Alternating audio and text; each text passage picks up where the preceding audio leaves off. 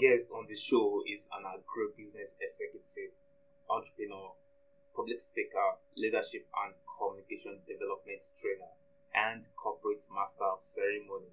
He is also a co-founder of Bretson and Partners, a management consulting, contracting, and hospitality management firm, as well as Bretson Hotels and Apartments. He currently serves as division director Toastmasters International, a US headquartered non-profit education organization that empowers individuals to overcome the fear of public speaking. Distinguished Toastmaster Winston Ekwotu, you're welcome to the podcast. Thank you for having me. I'm thrilled to finally interview you. I don't use the word model a lot, but I've certainly seen you as a model for others. I'm fortunate to have worked with you as a Toastmaster on a few projects. For the benefits of our audience who may not know about Toastmasters, can you tell us more about Toastmasters as well as being a distinguished Toastmaster?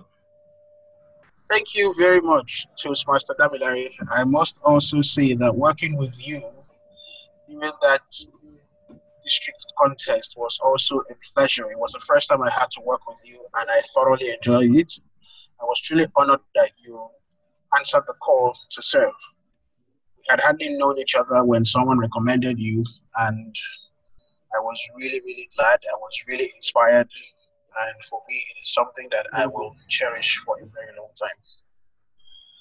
Now, to our guests or those who are listening or who have never heard of Toastmasters or who have heard about Toastmasters and are unaware of who we are, Toastmasters International is the world's foremost organization that is dedicated to helping individuals overcome the fear of public speaking, build effective communication skills, and also build effective leadership skills. And we do this through a network of meeting locations, which we refer to as clubs. The meeting location or a club will have about 20 to 30 people in a room. And the members of that club take turns to speak in front of each other, guided by manuals or guided by project descriptions that have been put together by professionals around the world. And each person in the meeting room gets a chance to give feedback to the speaker. And this helps the speaker develop the capacity. This also helps the speaker appreciate the various aspects and the, the views of the various members of that particular audience.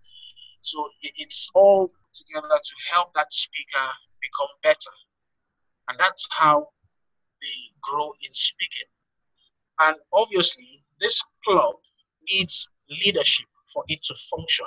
It needs a structure. The meeting needs to be organized in a structured manner. And that is where the members of that particular club develop their capacity to lead. They learn how to run meetings, they learn how to give feedback, they learn how to work in committees, and they also learn how to plan events. So this, in a nutshell, is what Toastmasters is all about, and we have been in existence for over 95 years. We started in 1924, so by November this year, we will be 96 years, and we have had over 5 million people go through the Toastmasters program in these 96 years. Currently, we have a little over 17,000 meeting locations in over 190 countries in the world. Toastmasters has been around for over 95 years. That's amazing. It shows that public speaking is an old language, I may put it that way. Nevertheless, it seems public speaking is fast becoming a buzzword, especially with the advent of social media. How relevant do you think public speaking is to our current society? Yes, public speaking really goes back to centuries.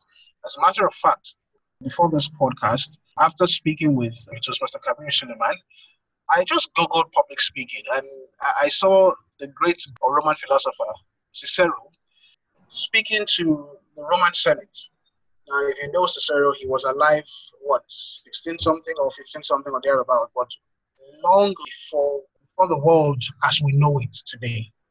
And public speaking has been around for a very, very, very long time. Is it still relevant today? I would say more than ever before. We currently live in a world that is ruled by knowledge. We live in a knowledge economy. Economists will tell you that we have gone through several phases in our economic development around the world. So right now we are in the knowledge economy, which really depends on the knowledge possessed by individuals. And how would you pass this knowledge to other people? How will people know how knowledgeable you are about a particular subject? It is through your ability to communicate that knowledge. Yes, public speaking is still very relevant. Social media has its own parts to play through social media, you can reach more people than you would if you had to gather a group of people in a room. Through social media, you can broadcast your message to thousands more around the world.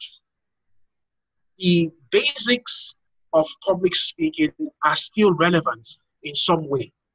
Because even if you have to speak, this recording now, I'm sure, would be broadcast through certain social media platforms.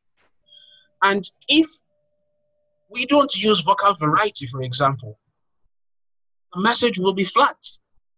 If we are not using pauses at various points in our talking today, we would just be running or rapping.